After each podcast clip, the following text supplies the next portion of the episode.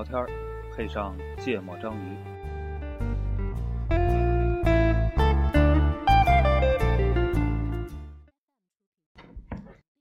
说话，大家好，欢迎收听芥末章鱼，我是顾哥。一泽，娜娜，啊这是一期比较特别的节目，所以顾哥刚才愣神了。对，那个我们先听歌，先听歌再说话嗯，啊。张信哲找钥匙。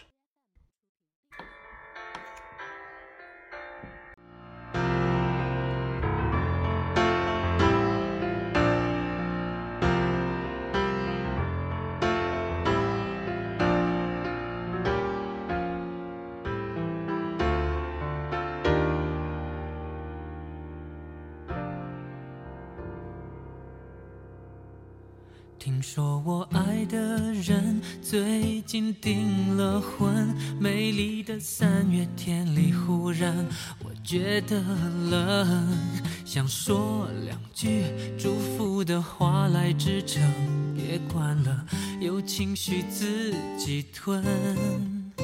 听说我爱的人最近订了婚，回忆忽然变得很不安分。你的相片始终锁在抽屉里，多久了？没有看，没有人。我一时间回不了神，以为谁都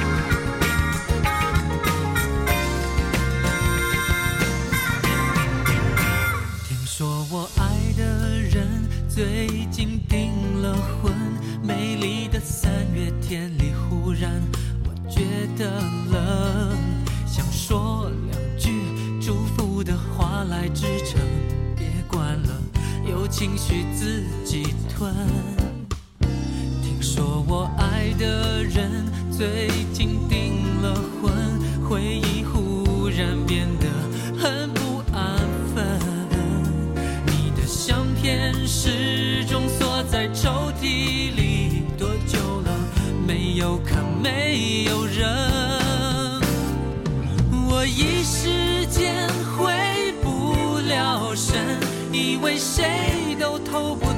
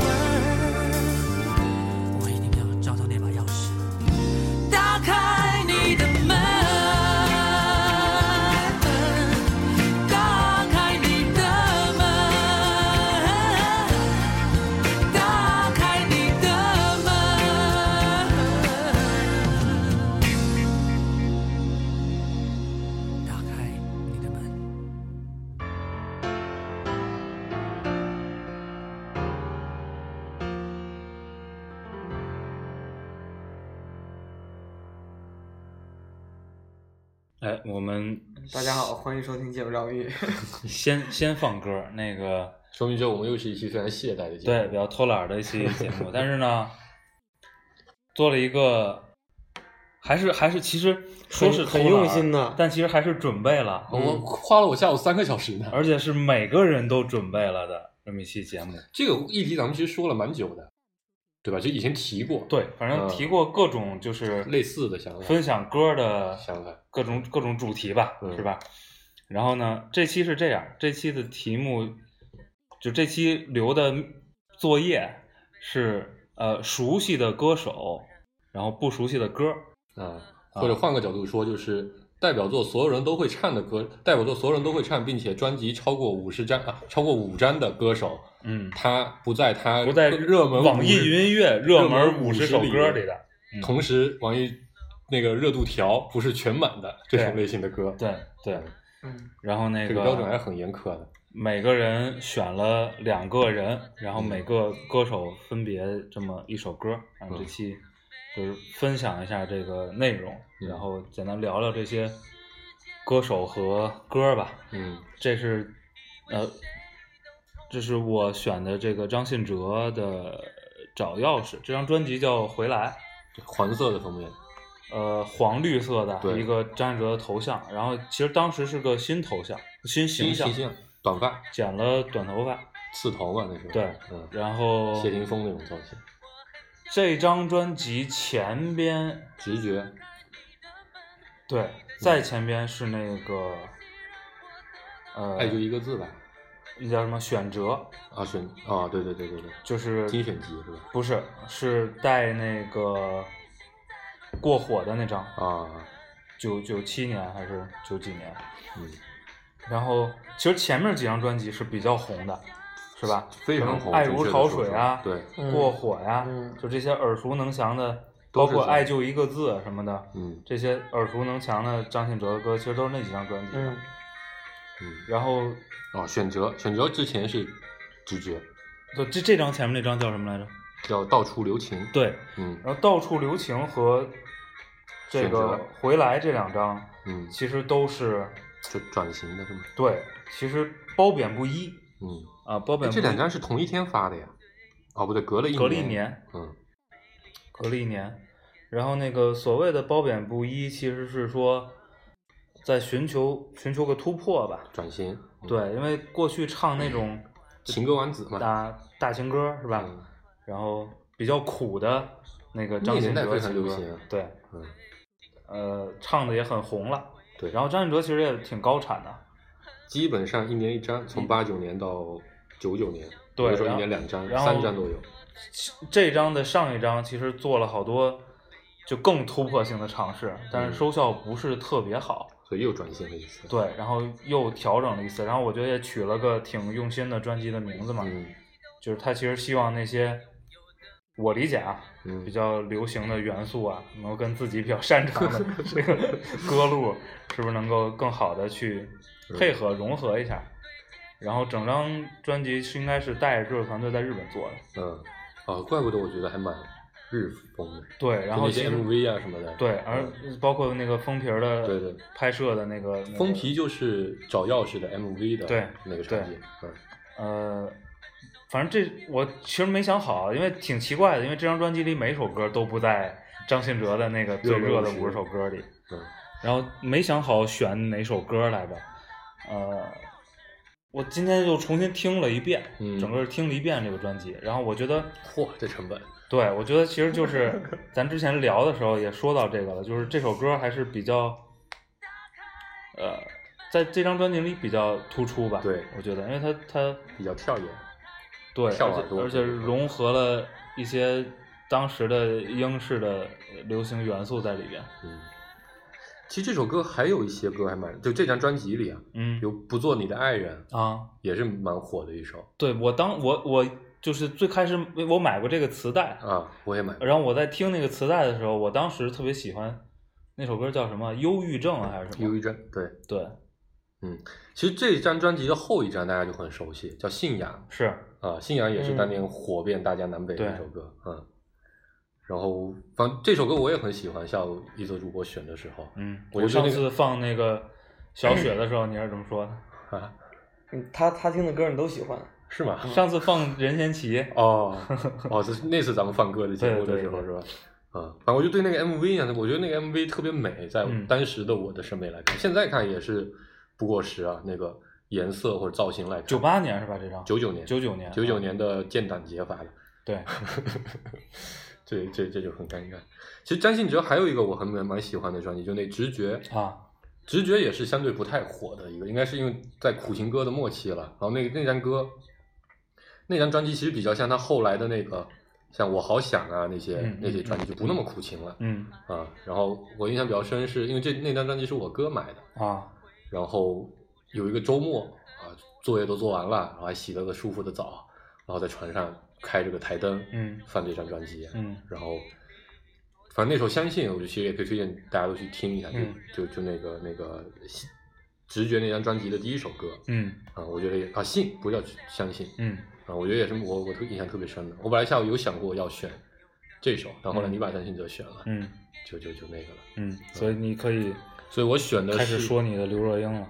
对，刘若英应该是在两千年左右算是非常红的一个歌手。对，然后他的就是代表作，比如后来，嗯。很爱很爱你，嗯。然后成全，对，呃，包括后来他唱《人间四月天》的一些一些一些一些歌，嗯。包括他后来什么《当爱在靠近》那那张专辑也很火，你可能都没听过是吧？没有，还有跟黄立行唱那个什么《分开旅行》，对，啊、然后他的风格其实还是一直都比较的持续，他有大腿啊！我操，对对，然后我对刘若英，我其实第一次开始听刘若英的专辑是买的，呃，就今天放的这个版本其实是属于，但没什么变化，跟出版是叫《收获精选集》，嗯是大概在两千零一年时候出的一张精选集，嗯啊，然后里面其实收录了他几乎所有的经典歌曲，嗯然后又加了两首新歌，呃，收获是其中之一。但我其实对那些经典歌曲，我都觉得是很好。我那时候特别喜欢刘若英，给我的感觉是特别有那种，就是少男少女那个时期的那种情窦初开。他大部分歌其实都在描述着那种嗯类型的感情嘛。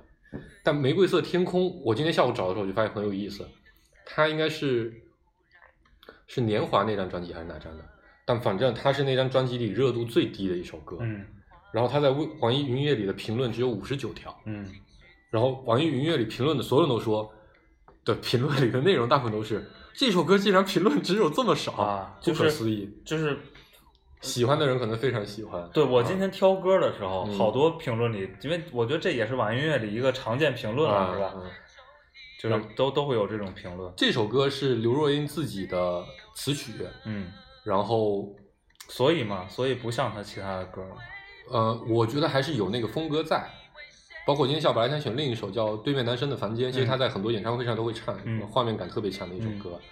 这首歌就是我特别喜欢，就是它叫《玫玫瑰天空》，所以这首歌听起来就是一股玫瑰色的样子嗯啊，我觉得还蛮厉害。然后这是我去年自驾回家路上听的次数应该前五的多的歌。是吗？您说的，嗯，好吧，当然这个 形式风格不太一样。为什么？在路上听老歌是吗？对，我不会在路上听这种歌。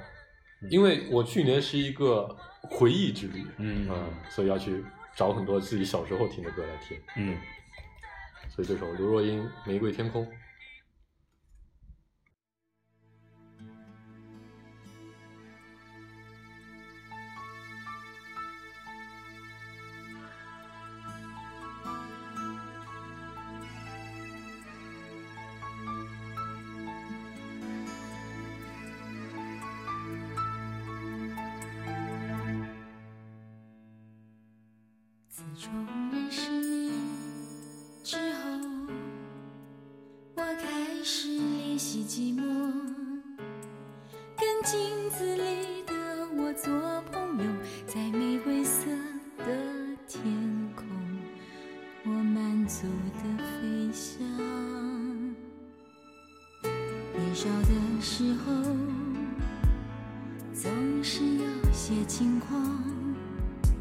我并不清楚为什么那年秋天的雨特别的缠绵。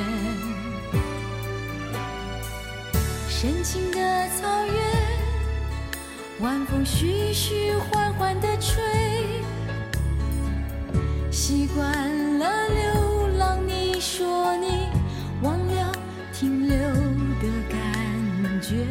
轻抚我的脸，却没有承诺。就当一切都没发生过，这样失去也不会太难过。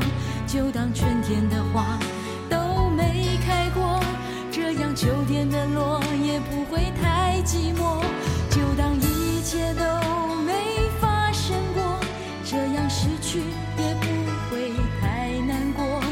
像你的爱从来没有说出口，就这样失去。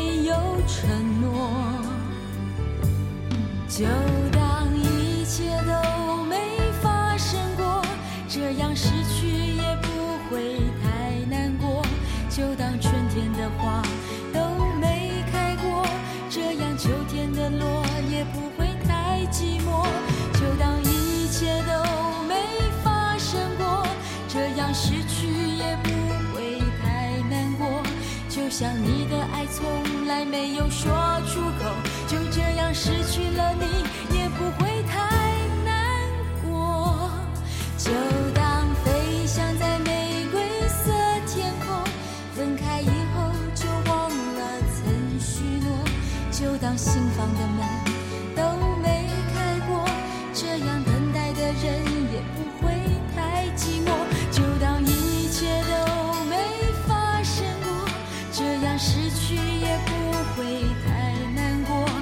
想你的爱从来没有说出口，就这样失去。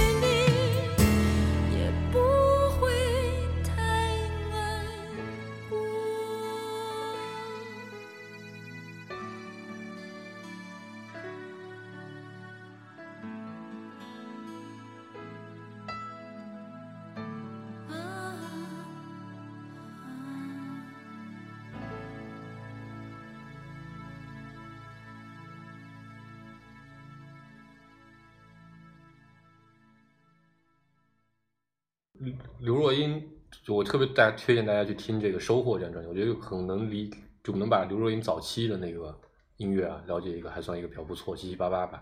另一个我比较推荐她还有一个演唱会的一个一个一个一个专辑，嗯叫《单身日志》，嗯啊，因为里面她讲了很多话，嗯然后还蛮有意思的。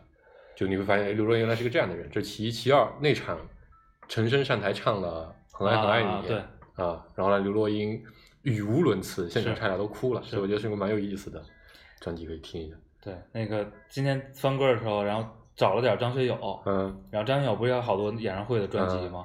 然后他也是演唱会特别爱说话，然后还说粤语，然后我看里底下这有都是体力不好的，唱差不多的说说话，轻松一下。就体力不够，说话来凑。然后那个有一个听众在底下留言说这个他哩哩吧啦说了句粤语说什么，然后有个人回复他说让你别废话，好好听歌。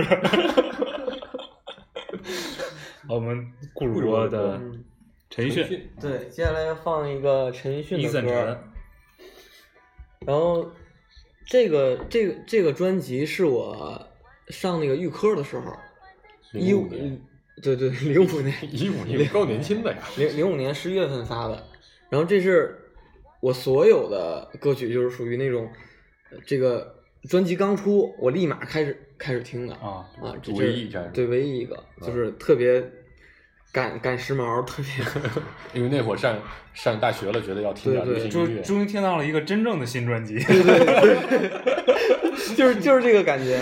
然后当时是什么样的心态听呢？就是，呃，是朋友买的这个专辑，然后他在那儿拿那个 M P 三听，然后他说：“哎，这个专辑 P 三怎么买这个专辑？不是他，他是那个应该是下的下载的，啊然后反正就就给我听了一下，然后一下就感觉特别符合当时的情绪。当时情绪是什么样的？就是本来对大学生活是充满了向往，然后去上了预科，发现我去完全不是一个样子，就根本就呃跟不明白自己在干嘛嗯啊。啊。主要还没认识咱们俩，对对嗯，不认识咱们俩就更不键关键那个那个，但知道跟可以混。跟大学是不一样的，啊。就感觉是高级版高中。高四，对，然后呃，这个专辑它其实那个陈奕迅他去讲的其实是逃避和追寻，就他这个概念，它里面所有的歌都是在讲这个呃稍微有点颓，然后又有点有点丧。又有点那个诗跟远方那种感觉啊嗯。啊，然后呃哦，这这个专辑是他跟那个呃我是歌手里边那个音乐总监叫梁翘柏对对对。嗯那梁翘柏里边好几首歌都是他，他应该音他俩乐有梁合翘柏作一块儿做的词是有林夕、黄伟文嗯 几个比较那个的。对，然后呃，除了这个早开的长途班这首，然后还有一首是这个专辑里边我印象特别深的，叫不然你要我怎么样？这不是薛薛之谦的歌吗？不是啊，那个叫你还要我怎样是吧？对，就知不然我都没不 然你要我怎么样？那首歌那个歌词写的也倍儿逗，就属于那种，比如跟自己什么女朋友啊、嗯或者爱人过不下去了，就是我什么都听你的，什么都按你的做，你还想怎么样？我我觉得这可能是他的心声来的。啊，就是我觉得陈奕迅的专辑我一直蛮喜欢，也在这个地方，就就有一些专辑啊，因为我我他专辑的确太多了，听不过来，嗯。但他每张专辑都会有一定的故事性然后有一定的艺术性的设定在里面啊对，我觉得还蛮有意思的。对，然后这首歌其实我觉得大家也可以好好听一听歌词，就是早开的长途班，嗯，然后就是你假设自己是在上班，从拿到了这个龙泽地铁、鞍山地铁，那那不那不是长途班了，就是可能 背着自个儿长途了好吧的背着自己的行囊，可能要去远方，要要去流浪了那那种，嗯或者就就是可能想抛弃自己过各各种的过往的那个生活，想去追寻一些这个新的感受的那种感觉，嗯，所以我们可以听一听。这歌我还真没听过。这本来个我是前前两周刚好有个人分享到朋友圈了，啊，本来陈奕迅我听的就是分享到朋友朋友圈的陈奕迅，我不知道名字的歌我都会听，嗯嗯，因为我觉得里面有很多遗珠。嗯嗯，听歌。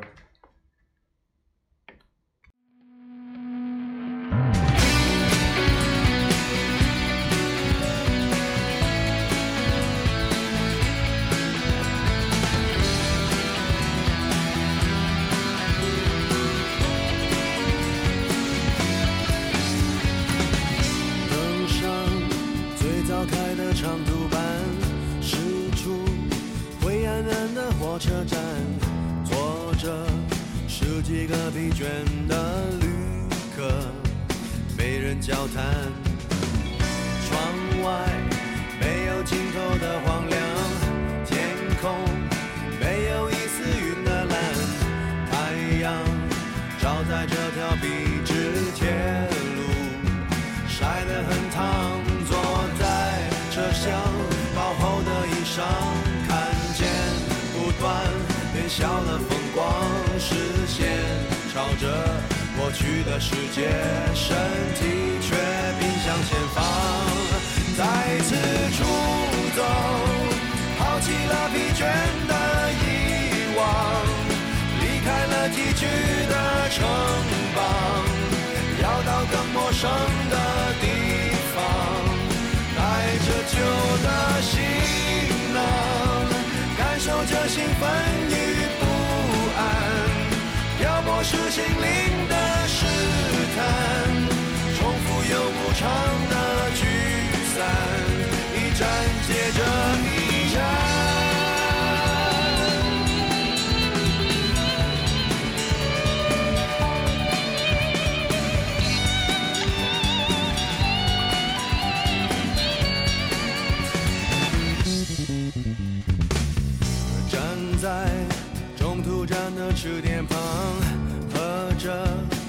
加糖的冰红茶，想起隔壁养的那条小狗，睡得很懒。平常吃晚饭的小餐馆，现在大概还没有打烊。每天必经那条商店街道，依旧繁忙。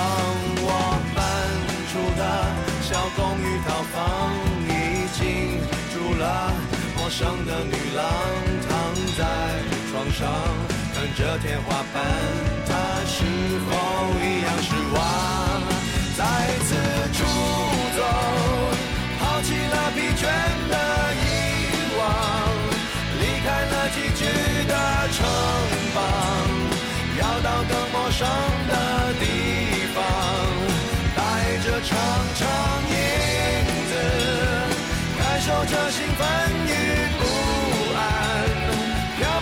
泊是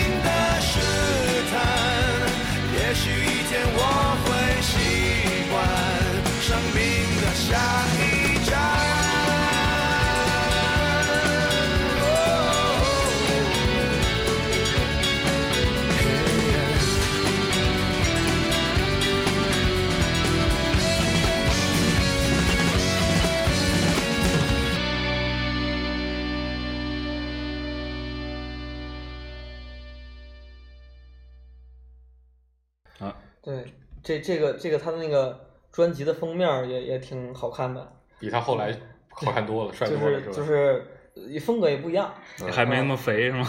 完全不一样的陈奕迅。其实陈奕迅早期还是蛮帅的，你知道但现在可能很多人觉得他挺挺个，但是他早期拍电影的时候，因为我很喜欢一部电影叫《十二夜》，啊，里面的陈奕迅还是以我觉得还是以一定程度的帅嗯出镜的，不是纯粹以那种。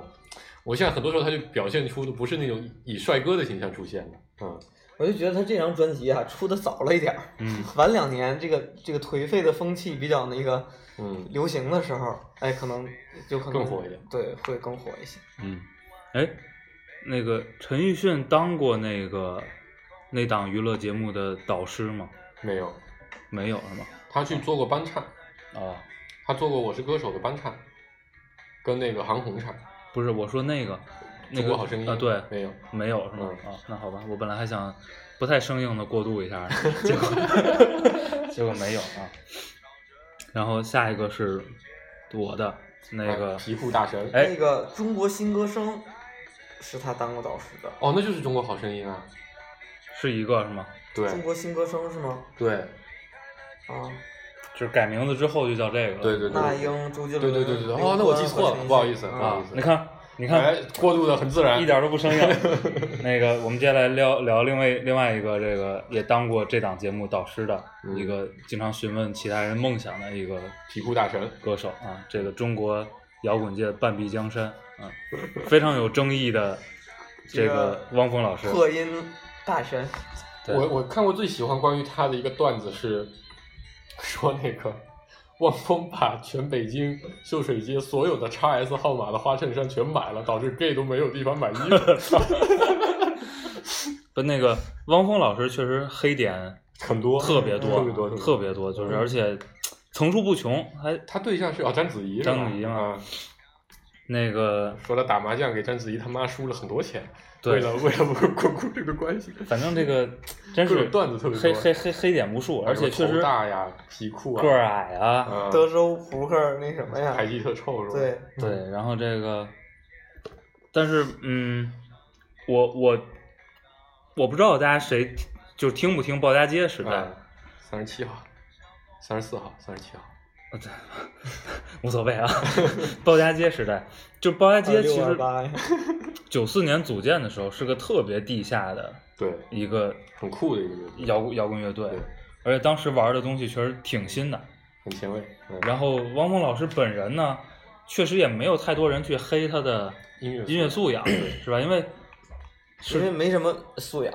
哦，这真不是，确实是挺科班的。他应该是中央音乐学院附小附中，对。然后中央音乐学院一路哦学，他应该是学小提琴，古典音乐的，对，然后在音乐专业方面应该还是非常有有建树的。嗯，那个中央音乐学院毕业之后，应该是到中央芭蕾舞中央芭蕾舞团的交响乐团首席小提琴，嗯。很牛的了。嗯。然后后来九四年组了八家街，八家街应该签的是经文儿，嗯然后其实后来好多传唱的比较多的歌也是八家街时代的，嗯。什么什么晚安北京啊，嗯，然后青春啊，对，然后到了九那是九九年还是两千年啊，嗯。然后单飞签了华纳，嗯。然后华纳出的第一张专辑就是这首歌所属的专辑是那张《花火》，嗯。嗯。然后《花火》这张专辑挺逗的，我觉得可能也决定了汪峰老师后来变成了一个从一个本来音乐素养不错，然后开始玩地下摇滚乐队，很酷的一个人设，对，很酷。然后其实当时写的音乐和歌词，其实后来好多人批评汪峰老师不愤怒嘛，对对对那个歌词可以拿歌词生成器来写嘛，对，这这也是个特别有意思的黑点。就那个时候还是挺挺愤怒，挺挺挺挺地下的。那个年代特别流行愤青，对，就是愤怒青年这样的一个设定，而且摇滚乐这个形式舶来的时候，其实也是带着这种情绪进来的，而且加上那个时候的整个社会环境，是对吧？然后呃，先到华纳之后出的《花火》也挺逗的，应该先出的台湾版，嗯然后台湾版有几首歌被禁掉了，嗯，然后有在国内被禁掉，对，嗯就是在大陆的版本，嗯然后有一首被禁掉的是我本来我下午发到群里的那个《再见二世纪》，嗯，呃，因为一些太颓废了。歌词的原因，我看也没什么特别的，现在看可能没什么，呃，调过，啊，对，然后还有一首是是是哪个被禁了我忘了，嗯。然后第三首被禁的是，呃，我爱你中国，啊，那个时候歌词也不是这样，是吧？呃，完全不一样啊，啊，完全不一样。这还蛮蛮有一点反讽的。然后大家如果能找到，老版本，就是台湾版那风张，中的玩偶，呃，第二首被禁的是吧？嗯然后那个如果能找到台版的这个《花火》这张专辑，可以去听一听那张，就是那首《我爱你中国》，嗯，然后歌词写的也很酷，挺有意思的。嗯，对，然后这是呃那里边的麋鹿，嗯然后我觉得也是，反正我身边的人哈，就如果聊到汪峰老师，如果跟他聊一张专辑，其实大家是没什么概念的。嗯大家有概念，其实是在那几首大红歌之后，就飞得更高，飞得更高，北京北然后我爱你中国，嗯然后春天里就是啊信仰在空中飘扬啊这张专辑以后，我我没特别仔细研究过汪峰老师啊，但是我听他的专辑从八家街一直听过来，嗯我觉得呃其实受了《花火》这张专辑挺大的影响。嗯，他后来一直摸到了套路吧，对感觉是这样，对他给自己的辩驳是说，呃，我其实在做的工作是努力让摇滚乐被更多人接受，流行，嗯是吧？就是跟主流文化能够融合在一块儿，然后引引引发了这个 汪峰老师不够愤怒，无数我我第一次听这个不愤怒这个评价，就是评价评价汪峰老师的。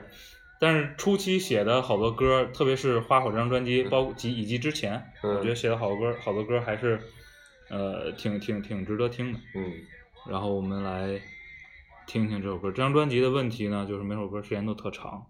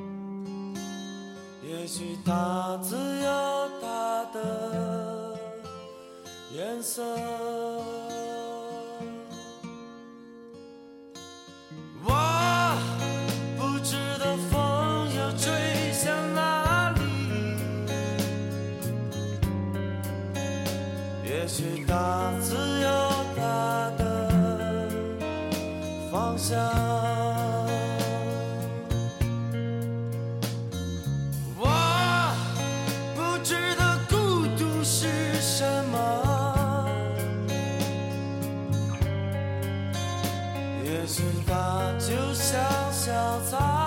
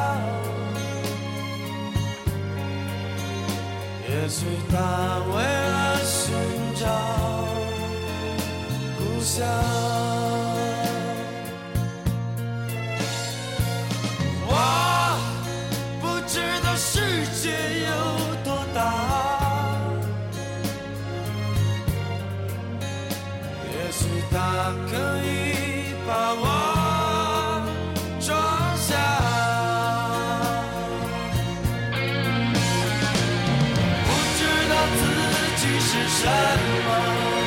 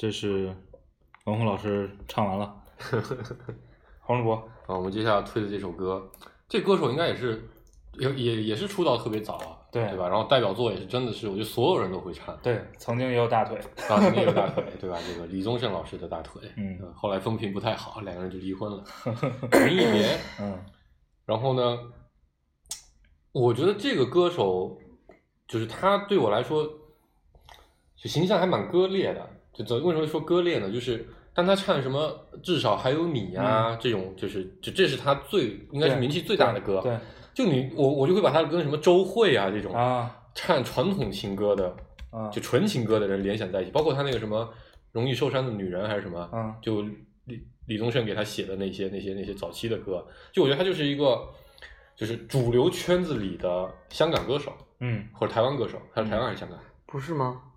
对我一直都是这么以为的。香港。香港歌手，嗯。就我一直觉得他就是就是那种主流，跟什么梁咏琪呀、就这种，就是嗯，他红的年代还是比较早的。对啊，他就跟他其实是影响到父母那代对听是的流行音乐是的。六六年的，对啊，就我就觉得他唱的歌嗯最早给我的印象，就我听过那些给我的印象都是跟就跟那些口水歌手啊啊啊放的比较近，啊啊。就这这种感觉，他嗯。不是走艺术路线的，嗯。或者走走走这个这个特殊风格的这种、嗯。这种感觉。嗯。嗯然后呢，在这两年，其实他在朋友圈是一个存在感还蛮高的一个歌，就在小众，我就我我嗯朋友圈里我会定义那些我天天愿意分享音乐、分享比较小众那些歌的朋友，嗯。他其实被分享的度是很高的，嗯这个热度还蛮高，经常会有人分享出他的一些歌，嗯而且都是老歌嗯嗯。啊、然后我就觉得，哎，反正林忆莲在后期，尤其是后期，呃，在他有一张后来还有一张专辑蛮火，叫《纸飞机》，嗯，这《纸飞机》那首歌传唱度也是蛮高的。嗯嗯嗯那时候他也换了个形象嘛，剪了短发。对，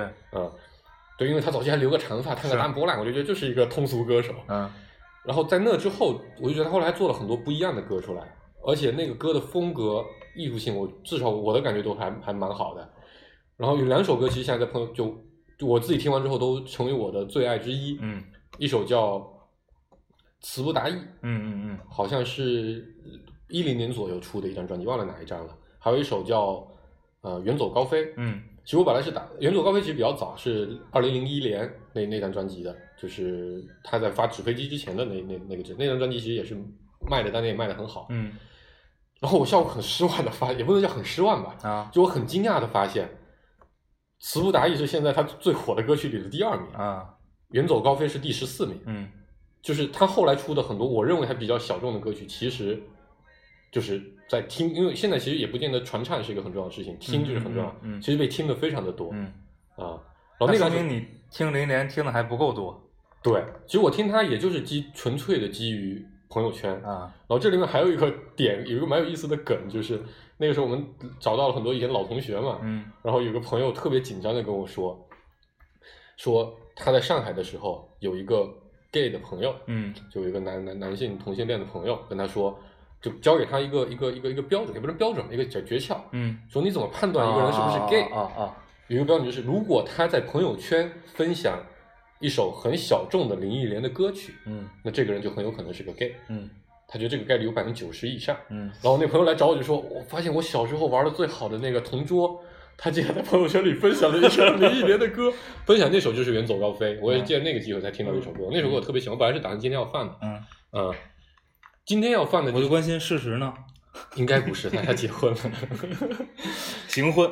其实我，然后我自从接触了这首歌之后，我还我还时不时的在朋友圈分享林忆莲，我后来发现这个标准可能不太行。他还是那个歌手的对，他在歌手里的表现是决我赛冠军。我没看，我是非常非常喜欢他在歌手里的表现的。我觉得，因为歌手本质上是在对所有的老歌进行二次创作，嗯我觉得他的水平就在这个二次创作上的这个水平，可以跟韩磊老师媲美。他其实条就不呃外形条件可能稍微差一些，一般对但他本身条件其实非常好的。，对，不管是从唱歌的条件，还是他的音乐素养的角度来说，我觉得都是非常高的。包括我看歌手过程中看到他在重新创作那个歌的时候的那种思路和，我觉得是远远高于其他去参加歌手的嗯。那些参赛选手的。嗯。啊，我就因为我歌手我就看了前前几前两三季，我觉得韩磊的确是不得不服，觉得音乐素养太高了。另一个就我觉得林忆莲，就你会明就看完他的感受就是，香港的老一辈的那些歌星，真的都是有一定的实力，嗯。才能一直走到今天的。嗯。嗯，八三年就当 DJ，嗯而且那个年代当 DJ 还是应该应该挺牛逼的。你想她是李宗盛的老婆前妻啊，嗯是啊，嗯，我们我们那个一六年才开始当 DJ，爱上一个不回家的人，对也是他唱的。对啊，那些传在爸妈那个时候，还有几首对唱的歌对，啊，就跟成龙对唱的，跟李宗盛也有，跟李宗盛对唱的，嗯当爱已成往事。，对，对，就都是非常经典。但在我那个时候听来，我还觉得是偏 KTV 这种口水歌感觉会多一些。今天要放的这首叫呃《两心花》，反正呃这首是应该专辑叫《盖亚》，嗯也是应该是零几年了，忘了。嗯是一张我觉得在林忆莲的角度来，但我不知道啊，我不知道她自己是怎么，在我看来是一个艺术追求比较高的一个，就是我希望是做出一些不一样的、嗯有艺术追求的一张嗯专辑。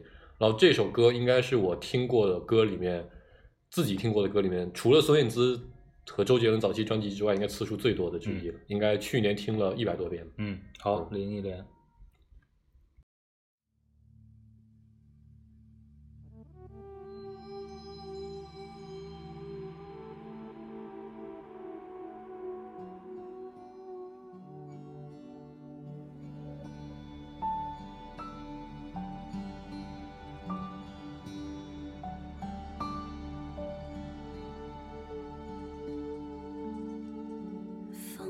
洗过的色彩，仍然莫名其妙地涌来，某些不可捉摸的。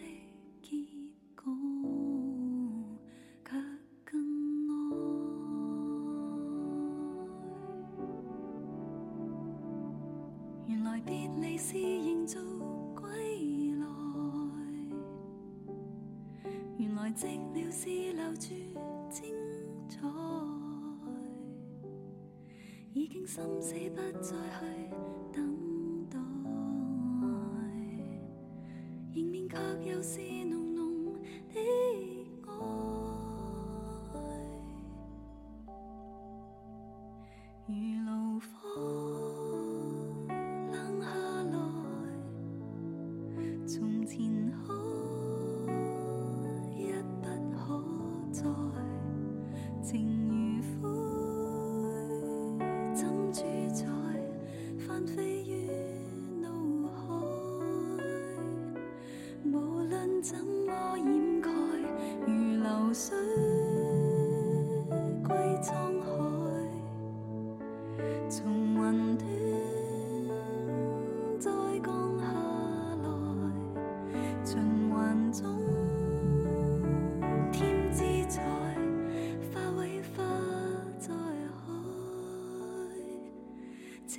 虽死，竟有他心的爱。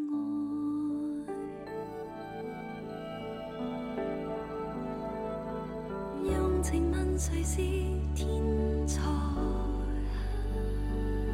谁人可信守未了将来？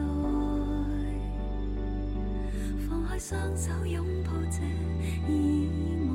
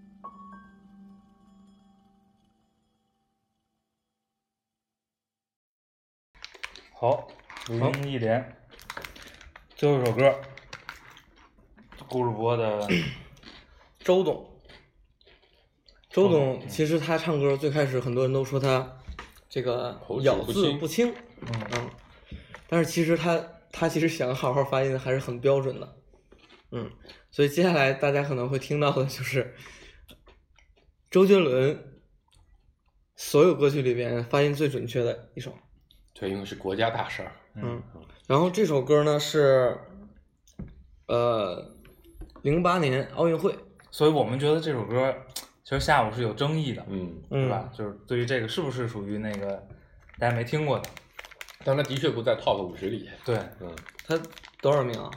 没有，他没他只统计到五十、啊，对对对，然后不，我觉得哦这首歌是因为没版权，是吧？但应该有版权也进不了 top 五十。嗯，嗯他确实红歌太周董多了，红歌太多了，而且我觉得可能这首歌是很多人听过，嗯，但不知道这首歌是谁唱的。不可能。对，我觉得也不可能，因为这这个是电视上，另外，就周杰伦的歌，没有人不知道是周杰伦的歌。你知道，我我问你，你你知道有一首歌叫，我之前放过，就在周杰伦那个的时候，寻找周杰伦那些主题曲，嗯，就那歌的热度都是全满。嗯，嗯，为什么我说这歌是冷门呢？因为我之前在 KTV 愿意唱，嗯，然后每次点的时候所有人都不知道，都大家都不知道，嗯嗯，可能大家都不记得，对吧？，对。嗯，这歌没有太多周杰伦特色，这个是真的。对。对，然后这首歌其实我我我觉得它特别符合那个，因为它本身就给奥运会写的嘛，然后特别符合这个当时咱们之前上一期聊奥运会的时候，嗯啊，那个国家大事儿啊，然后整个所有的这个国民心潮澎湃，在迎接一个同一个梦想的那个那个心心情。嗯然后，呃，我记着他还当时去讲了说什么什么我的国家的什么奥运会啊等等等的，然后还被那个台台湾湾好多人说什么卖台怎么怎么样的。嗯嗯，然后中间这首歌中间有一段是有有一段副歌，然后跟就是只有那一段能体现出来是周杰伦啊，啊，大家可以等会儿仔细听一下，之前你你听你听不出来是周杰伦，那个时候好多呃流行歌手都录了这个奥运主题的，有一张专辑叫对，最后集结成一张，对对对。我是是任务还是最后集结的，不知道，应该是任务，啊，就是应该是属于奥组委，就是就是起的一个项目。我想看看，连游鸿明都给奥运会唱过歌，嗯，反正好好多，对就是所有都收录进去了吗？，对，几十首，三十多首还是四十首那样。嗯，可能如果如果我觉我觉得这种情况，哪怕国家不组织也会愿意去，蹭热点嘛。对对对，去嗯去写一首歌，然后但自己主动蹭，其实我觉得对歌手还是有点 low 啊。但是我觉得在当时那个环境下，嗯，倒不会，我觉得有负面作用的风险还是比较低的，是吧？嗯，那但但那个什么里没有他是吧？那个北京欢迎你，啊，好像是没有。没有没有，那里面有孙燕姿，对，这我是知道，戴个特别丑的大围巾，对对对，绿色的。对，嗯，不知道是不是统一安排的服装还是怎么样。然后每次唱呃每每次就听到这首歌的时候，我觉得总能感觉到回到奥运会的那个状态。嗯我对我对这首歌属属于那种就像深呼吸一样，啊，这个联想建立的比较牢靠的，对非常牢靠嗯嗯。好，这期就差不多，然后推荐了六个歌呃知名歌手的六首可能不那么长，对，对人家还推荐了一些其他的歌，对在用口白的形式推荐。对，嗯，好，那个然后这首歌有可能因为版权的问题放不了，没事儿，大家可以自己去搜们，能听叫《千山万水》。啊，歌颂祖国大好河山啊好，吧，欢迎大家关注我的网易云音乐和微信公众号“芥末章鱼工作室拜拜。拜拜。拜拜。